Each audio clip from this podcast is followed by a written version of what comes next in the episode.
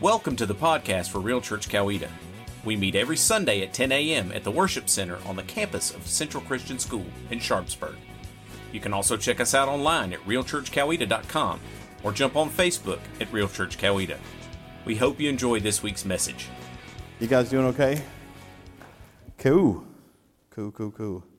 Thank you guys so much for being here. Wasn't that great? Praise band. Y'all can give them a hand. That was awesome, wasn't it? Thank you, Lord. I want to tell you, uh, I think sometimes we overlook stories like I'm going to tell you right now.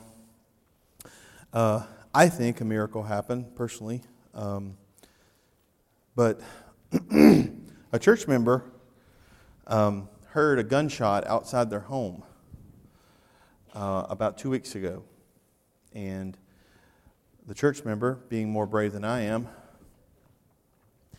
immediately went outside to see what was going on. Uh, and they uh, walked out, and there was a young man who lived next door that had some emotional problems, and um, he had shot a dog. Apparently, the dog was trying to attack his cat or some, something like that.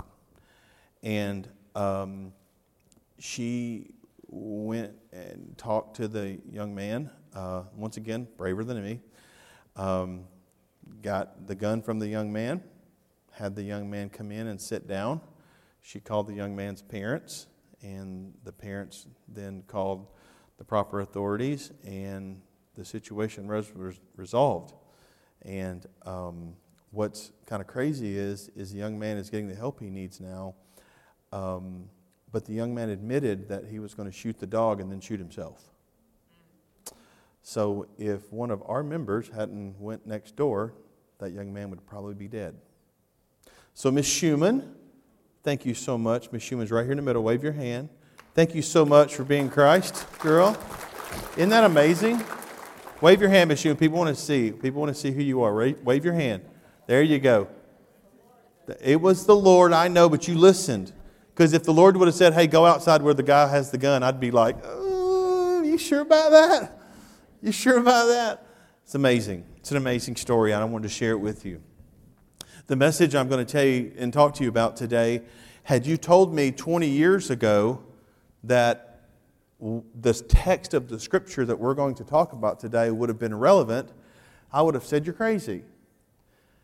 As a matter of fact, had you told me 15 years ago that the text we're going to read today would have been relevant for today, I'd have said, eh, I don't know about all that.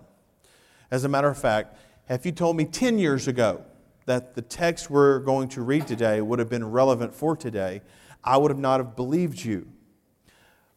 But the text we're going to read today is very relevant for today. And it's a message that I think we all need to hear, including me. And it's in the message, there's going to be reminders for us because I think sometimes we get a little bit sidetracked and we forget certain things.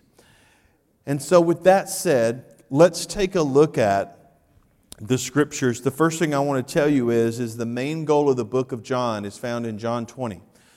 It says this it says, These are written so that you may continue to believe that Jesus is the Messiah, the Son of God. And here's the point and that by believing in him, you will have life. By what? The power of his name. So, John's whole point of the book is believe and live. Believe and live. That's the point of the book. The scripture we'll be reading today is found in John chapter 15, starting in verse 18. And we're going to go through chapter 16, verse 4. Read it with me. It says this It says, If the world hates you, remember that it hated me first. The world would love you as one of its own if you belonged to it, but you are no longer part of the world. I chose you to come out of the world, so it hates you. Do you remember what I told you? A slave is not greater than the master. Since they persecuted me, naturally they will persecute you. And if they had listened to me, they would listen to you. They will do all this to you because of me, for they have rejected the one who sent me. They would not be guilty if I had not come and spoken to them, but now they have no excuse for their sin. Anyone who hates me also hates my Father. And if I hadn't done such miraculous signs among them that no one else could do, they would not be guilty. But as it is, they have seen everything I did, yet they still hate me and my Father. This fulfills what is written in the scripture that says they hated me without cause. But I will send you the advocate, the Spirit of truth. He will come to you from the Father and will testify all about me. And you must also testify about me because you have been with me from the beginning of my ministry. And chapter 16, verse 1 continues I've told you these things so that you won't abandon your faith. For you will be expelled from the synagogues, and the time is coming when those who kill you will think they are doing a holy service for God. This is because they have never known the Father or me.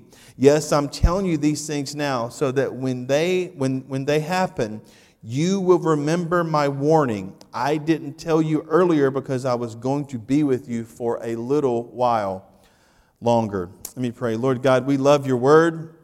We're thankful for your word that teaches us and allows us to grow. Come now and teach us in Jesus' name. Amen. What exactly is Jesus trying to say here? What is he trying to tell them in these last words that he's given them before the cross? What is he wanting them to be prepared for? What does he want us to be prepared for? Today, I want to look at a few truths about the text that we just read.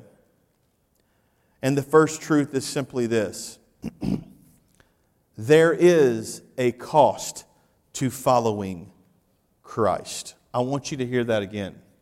There is a cost to following Christ. Let me tell you what cost I've paid for following Christ. I want you to hear this. I've lost friendships because I have followed Christ. I've lost church members because I have chosen to follow Christ. Literally, you guys, I have taught straight from this Bible, straight from the Bible. Now, I will say this whenever I teach from the Bible, I try to do less speaking and let the Bible do more speaking. Are you with me? Because I'm an idiot and the Bible is not. Are you with me? And so are you, and the Bible is not. Just kind of how we are, right? That's right. That's how it is. So, I've taught certain verses that offended people. And I would say this, and maybe I'm wrong, but I think our church would probably be a little bit bigger if I didn't do so much of that. The scripture calls it wanting to, it, it, it's, it, you're, you're, you're letting them hear what their itching ears so desire. And that is, is that they skip over, that I would skip over certain aspects of the scripture because it's offensive. And I tell people all the time, I'm like, listen, the gospel is offensive. Do you realize the gospel is telling you you can't do it? And that's offensive to people. But I have lost church members because of that. I've lost business because I follow Christ. I've been talked about because I follow Christ. I've been judged because I follow Christ. One of the hardest things that you experience as a pastor, I was a youth pastor before I became a lead pastor. And one of the hardest things you experience is whenever you have poured into students for, for years, literal years, I would usually get them for about six years of their life. I'm going to pause here and give you a little caveat. Parents, the world has got a hold on your children every day. Let the, we pour money into our children's ministry and our student ministry for a reason. Skip the baseball practice and let your kids come to youth. I'll, I'll promise you this if you will let your kids come to student ministry, I promise you that they will be poured into by our student pastor and our volunteers. I promise you that. I promise you that. Take the time to do that. But I digress. One of the hardest things to do is, is to pour and to be in the lives of these people. To see them come into the student ministry a little bit awkward and then leave as an adult that's leaving off to go to college or trade school or a career. That's been one of the hardest things is when they get out into the world, oftentimes their foundation isn't firm enough and they get pulled away. And they start believing things that the world would tell them. And then they begin to get angry with me and I'm like, you know who I am. The message that offended you is the same message that you heard back when you were in the youth group. I've changed none, zero. Literally, on that aspect, I've changed none. And that's really difficult.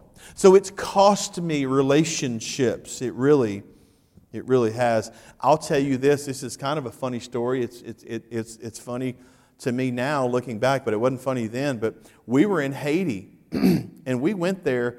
Most people, most people saved up their money. There were people that took vacation time to go. And we went to Haiti. And uh, the way Haiti worked is we would drive out to the location that we were doing the ministry or we were doing the building at. And Haiti has these, this, it's water flowing down. They're, they're like, it's like a trench, it's concrete, but it flows through like all of the areas coming down. And they would wash their clothes in that, that trench, you know, and the water would keep flowing by them. But that, and I guess whoever's a mile down, they get their dirt and their dirt and their soap, and then they're washing their clothes. So it doesn't really make a lot of sense, but it's all they had. And I'll never forget it because uh, my son was sitting beside me, and we were in Haiti, and I looked over, and there was a Haitian woman flashing me. I've been flashed because I, I literally, I was shocked. I was like, "Whoa, Blake, look that way, son. Look that way." Look that way, son. And I was like, why would she do that? And they were all laughing. And then she started giving me the universal sign for hello or other things. I've been shot the bird because I'm a follower of Jesus. The truth is is that they didn't want us there. They didn't want us there. And I always wondered why. Because we came there to help but some people didn't want us there. Here's the tough part, y'all. Here's the tough part of the cost. Because you're doing exactly what God has asked you to do. And your heart is genuinely for other people, yet those other people will reject you, just like the scripture says. So don't be surprised because it costs you something to follow Christ. Let's look at Luke chapter 14 and see what it says. Luke chapter 14, starting in verse 25. Luke 14, starting in verse 25, says this. Let me get over to it here. It says, my, the title of this heading for me is The Cost of Being a Disciple. A large crowd was following Jesus. He turned around and said to them, If you want to be my disciple, you must hate everyone else by comparison your father and your mother and your wife and your children, brothers and sisters, yes, even your own life. Otherwise, you cannot be my disciple. And if you do not carry your own cross and follow me, you cannot be my disciple. But don't begin until you what? Count the cost. For, it, for who would begin construction of a building without first calculating the cost to see if there's enough money to finish it? Otherwise, you might complete uh, only the foundation before running out of money, and then everyone would laugh at you. They would say, There's the person that started that building and couldn't afford to finish it. Or what king would go to war against another king without first sitting down and with his counselors to discuss whether his army of 10,000 could defeat the 20,000 soldiers marching against him? And if he can't, he will send a delegation to discuss terms of peace while the enemy is far away. So you cannot become my disciple without giving up everything you own. Count the cost. Now, what does he say there? A lot of people don't like that verse because it says you must, by comparison, you must hate your father and mother and brothers and sisters and friends, and that you must die to yourself and you must take up your cross and follow daily. Let me say a couple things. The first thing I'll tell you is this it's by comparison. It doesn't say, most people quote that and they say, well, Jesus said, I got to hate my brother and sister. No, he, he didn't. Um, what he said is, is, I want you to be so committed to me that the love you have for your family by comparison is almost seen as hate because you're so devoted to what I'm all about and you're following me so closely. I want you to know that. He's not saying, as a matter of fact, it's the opposite. He's saying, listen, I want you to love me 100%, wholeheartedly, unabashedly, unashamed, 100%. That's what he's saying. The other thing I want you to see is this. He says you need to take up your cross. Well, what's your cross? Well, it's the guy that does the cross when he walks across the country, right? He puts it on his shoulder. That's what he read the scripture and he put it on his shoulder and walked across. And I always point this out, but I always think it's funny. But he's got a wheel on the back of the cross. You know the wheel? He got the wheel on the back of the cross. He's cheating. He's cheating over there because that's if you're going to pick up your cross, like he said, you got to do the whole thing. You can't have a wheel on the back, right? I guess I'm the only one that thinks that's funny. I just think it's hilarious when someone's saying, I am committed to Jesus and I'm putting a wheel on the back so I can roll it easier. No, listen, that's not what that means at all. You know what that means? Do you know, do you know what the cross is? The cross is death, it's a symbol of death. And when you take up whose cross? You take up your cross. And what is your cross? Well, it's not some burden you have to bear, it's your very life. You take up your cross, you take up your very life, you die to yourself, and you follow Christ. That's the cost of being a disciple. There is a cost to being a disciple. I want you to know that this is part of the deal. I don't want you. It's interesting because you would think that Jesus would tell them this. You would think he'd say, Oh, y'all, everything's going to be okay you won't have any problems at all.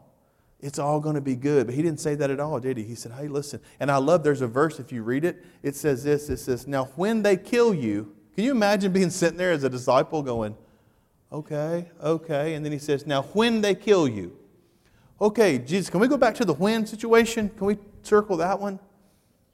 That's what he says. He's letting them know there's a cost to be had. And I want to tell you something, I've experienced that in my own life. The question I have is have you experienced it? Have you experienced the losing of friendships? Have you experienced, because you refused, you refused, you refused to go the way of the world. You refused to do that. So, the first thing I want you to know out of these texts is Jesus is saying this there's a cost to following Christ. But I found out something that I think you need to know as well. And I think we forget this sometimes. Guys, listen, the world is always going to act like the world. I want to say that again. The world is always going to act like the world. What's amazing to me is, is that people are surprised or shocked that the world is acting like the world. There is nothing new under the sun. The world has always acted like the world. Now, you may be thinking, why does the world always act like the world? I'm glad you ask. Let me tell you why the world always acts like the world. Because in the beginning, God created the heavens and the earth and the earth was formless and void. And we, we start to see it. It says the Spirit of God began to hover over the waters of the land. And the great redemption story was going to be written. But something happened because there was communion with God. And Adam and Eve were communing with God, and there was a closeness there, and there was a there was a, a, a just an unbelievable covenant there. And the covenant was broken and so, the nature, I want you to hear this the very nature of Adam and Eve, because of the broken covenant, was separated. And because it was separated, their nature turned from that which communed with God to a nature that was sinful. So they now have a sinful nature. And you and I, even today, battle oftentimes a sinful nature. And the reason why we have that is because of the fall. However, I want you, I got, I got good news. For those, remember I told you the things that Holy Spirit does? I told you, and one of the things He does is He ushers in the presence of God and He ushers in and He connects us with Christ. That's one of the things Holy Spirit's doing. We're going to talk all about that next week, by the way. That's a little free preview. But Holy Spirit ushers in Christ because of Christ and because of what Christ has done.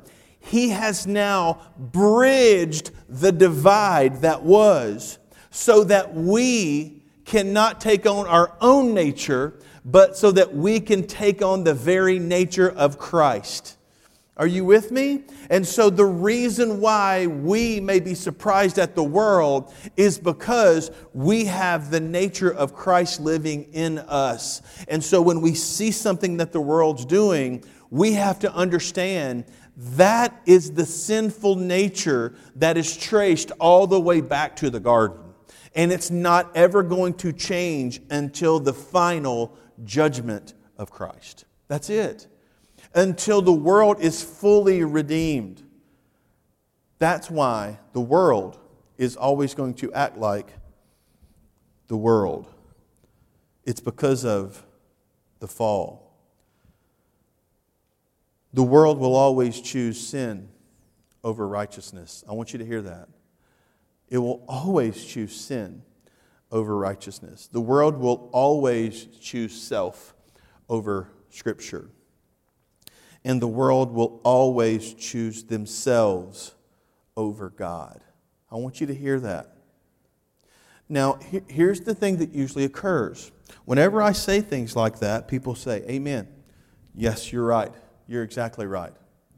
And so then here's what we do. What we do is, is we begin to do what Christ would say is to hate the world. You know, you're to hate the world and love, love, love Christ enough and know that we're having eternity in heaven and we're to you know we're not we're not we're to be in the world but not of the world and those scriptures.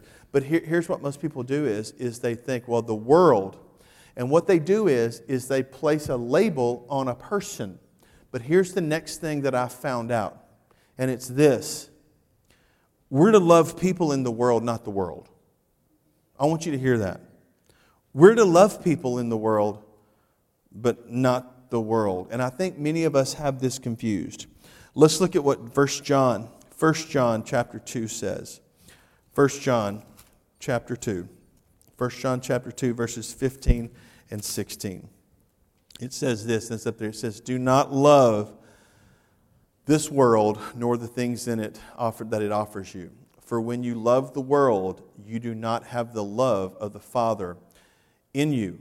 For the world offers only a craving for physical pleasure a craving for everything we see, and pride in our achievements and possessions. These are not from the Father, but are from the world. Can we leave that scripture up there right there? Because that's kind of amazing. If you really look at this, you will see this is kind of amazing. This text was written 2,000 years ago, and yet here we see in, in black and white the world offers only a craving for physical pleasure, a craving for everything we see. And I love this pride in our achievements and possessions. They are not from the Father, but from this world. Pride in our achievements and possessions. Pride in what we've done. Pride in what we have. Look at us. Look at what I can afford. Look at, and here's even worse we actually go out of our way to try to keep up with that person over there who can afford something better. And sometimes, and I've heard people do this, they've gotten angry with God and said, God, why can't I have what they have?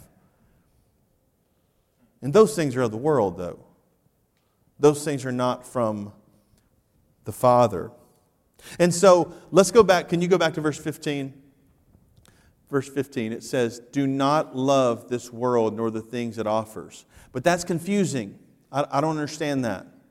Because let's turn to John 3.16. John 3.16. Surely y'all know that, right? So, for this is how God, wait a minute. What, can you go back to the second, can you go back to that verse, the, verse 15? Can you go back? Do not love this world nor the things it offers. Okay, well, that's weird. Now go, because this is John writing this. Now let's go back to, for this is how God loved the world. He gave his one and only Son so that everyone who believes in him will not perish but have eternal life. You see the word everyone? That's a person. Every person. I want you to get this. Every person. The world, you guys, is one thing, but people are something else. Listen, we oftentimes think it's a person that we are supposed to hate or dislike. We think it's an individual because we see them walking out the world's values. But here's what I want to tell you if God hadn't saved you and I, we would be right there with them. We would be right there with them. Can I tell you something? We are to, uh, let me just say this. The, when I say the world, I, I'm saying the systems and the principles and the philosophies and the values that take, literally, James says this take us away when we are dragged away and enticed. That is what we are to hate. They convince us that Scripture isn't true. The people in the world are not in need of your hate, they are in need of Christ. They're in need of Christ. They, need to, they need to experience what you have experienced and what I have experienced, and they need to see Christ in you, the hope of glory. Colossians 1:27 says this. Colossians 1:27 says for God wanted them to know that the riches and glory of Christ are for you Gentiles too and this is the secret Christ lives in you this gives you assurance of sharing in his glory there is a hope in his glory that people in the world need to see there's a saying that I love that a friend of mine used to say all the time. He used to say, he did a whole sermon called, But for the grace of God go I. But for the grace of God go I. Can I be honest with you about something? Some people aren't easy to love, y'all. They're not. Some people are not easy to love. You know, the scriptures talk about that somewhere, don't they? Don't it talk about Maybe. Lynn, what about Luke chapter 6? Is maybe verse 32? Is there something about that? I think there may be. It says, If you love only those who love you, why should you get credit for that? Even sinners love those who love them. And if you do good to only those who do good to you, why should you get credit for that? Even sinners do that much. And if you lend money only those who can repay you, why should you get credit? Even every sinners will lend to other sinners for a full return. Love your enemies and do good to them and lend to them without expecting to be repaid. Then your reward from heaven will be very great and you will truly be acting as children of the Most High, for He is kind to those who are unthinkable and wicked and you must be compassionate just as your Father is compassionate. Man, that is a hard pill to swallow. Because what we want to do is, is we want to, what Brother Roy here would say, is we want to treat them like Pharisees, right? We want to get in their face and we want to, you know what I mean?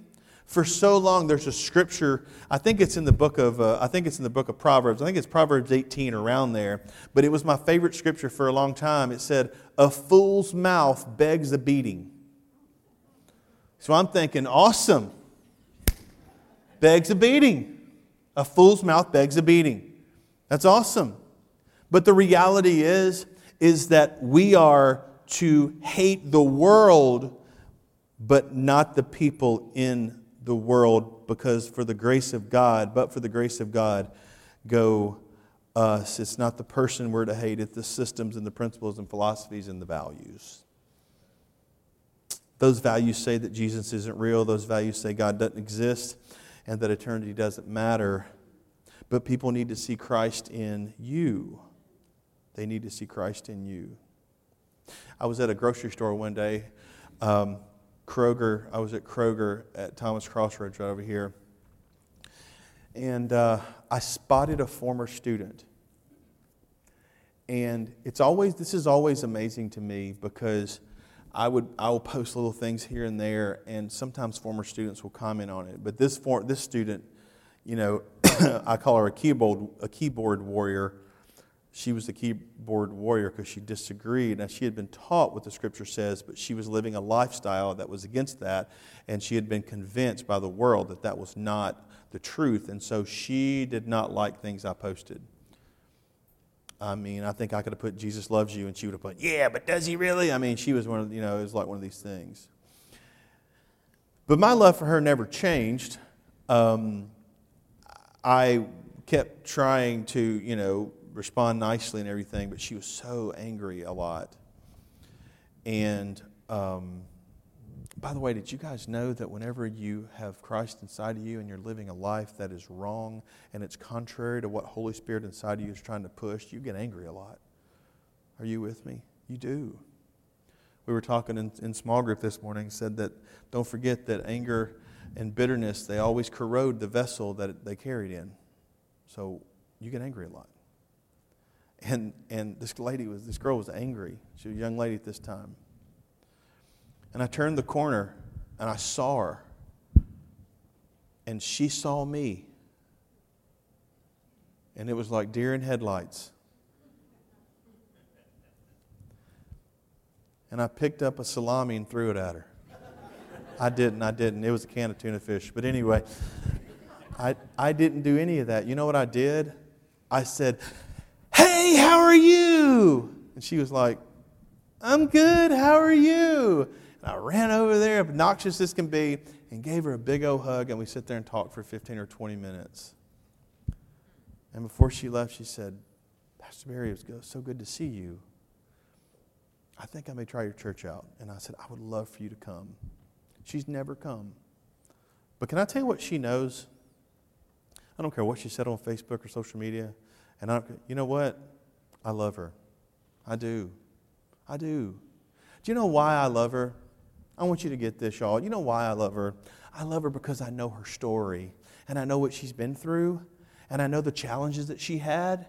And I know that part of what she's doing is just operating the best she can do with what she was given. And I love her for that. And here's what I want you to understand and know that the people that you dislike and the people that you want to listen, you just don't know their story.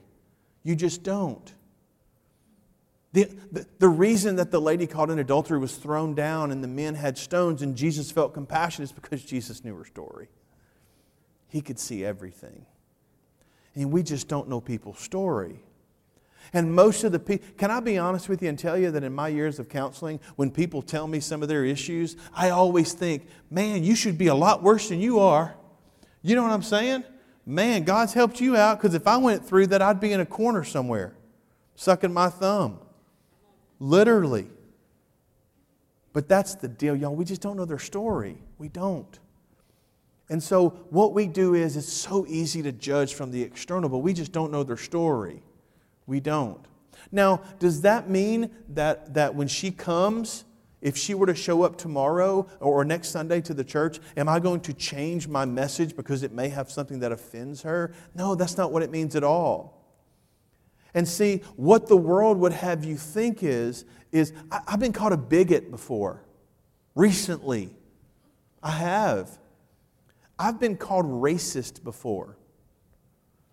And I'm like, I, I, I actually sent him a link. I said, here, this is, I did a sermon on racism. Just listen to it. You know? But what, what we what we need to realize is, is that everyone has a story. And what the world would have you think is, is because we stand on the scriptures, that somehow we don't love people. And do you know why they think that? Because we haven't. We haven't loved people. We haven't. But we're going to get better, aren't we? We are and we're going to learn. And if it's only you, then you can make the impact on the people around you. And one of you can start a movement. And that movement can grow and grow. And yes, we are going to be genuine and we're going to be real, but we're also going to be loving. And part of loving is telling someone the truth. Loving and lying do not mix. It doesn't. It doesn't in your relationships and it doesn't here. But we're going to do it in a loving way. And we're going to tell them, hey, we love you. We do. Well, no, you don't love me because you believe this. Listen, we love you. Let us show you. Because action speaks a lot more than words. You know what I mean? They really do. How are you going to do this, though? That's the question. How in the world can you do this? How can you do this? How can you genuinely do this? Like, I know it sounds good on Sunday morning, and you guys may agree and shake your head a little bit, and then you go back and it's like, yeah, it's kind of impossible. That's pie in the sky. No, it's not. And the reason it's not is, is this, and this is the final point Holy Spirit will guide you. If you allow Holy Spirit to guide you, he will guide you. Verse 26 of our text says, But I will send you the advocate, the Spirit of truth, and he will come to you from the Father and will testify about me. And you, after he comes, and you will also, must also testify about me because you have been with me from the very beginning. Holy Spirit will guide you. How's he going to guide you? I'm glad you asked. Come back next week. to be continued. Because next week we're talking about the work of the Holy Spirit. Last, last a couple weeks ago we talked about the role of Holy Spirit. Next week we're talking about the work of Holy Spirit. And it just gets gooder and gooder. Let me pray for you. God, thank you for today. Thank you, Lord, for the people that are here with open hearts and open minds to listen and learn and grow. And let us be people that are genuine with you and let us be honest about where we are so that you can start at that point and begin to move us forward through our sanctification process. Thank you that we have received you. God, thank you for changing our lives. And God, there may be people here that said, you know what? I've never done that. I've never said, Lord, I repent of my sin and I want to follow you. And if those people are here today, I pray that you would do that right now. I pray that you would, in your seat, say, Lord, I want to follow you. Come into my life and save me. I want to follow you, Lord. And if you feel that tug of right deep inside you, that's Holy Spirit tugging you. For my own self, God, you know that you chased me for a couple years. But submission gave me freedom. And I pray that everyone here will experience that. It's in the strong and mighty name of Jesus we pray. Amen. We're going to sing a final worship song. As, as always, our altars are wide open and I would love to pray with you. I know someone, people here would love to pray with you. Jonathan will be over here. I'll be on the other side. Come forward and don't leave the burden that you walked in with, but be changed from the inside out. Let's stand up, sing our final worship song this morning. Thank you for listening to the podcast for Real Church Coweta. If you have any questions or would like to contact us, please visit our website at realchurchcoweta.com and click on the Contact Us tab. We invite you to join us every Sunday at 10 a.m. in the Worship Center on the campus of Central Christian School in Sharpsburg. Until then, God bless and remember to love God, love others, and live real.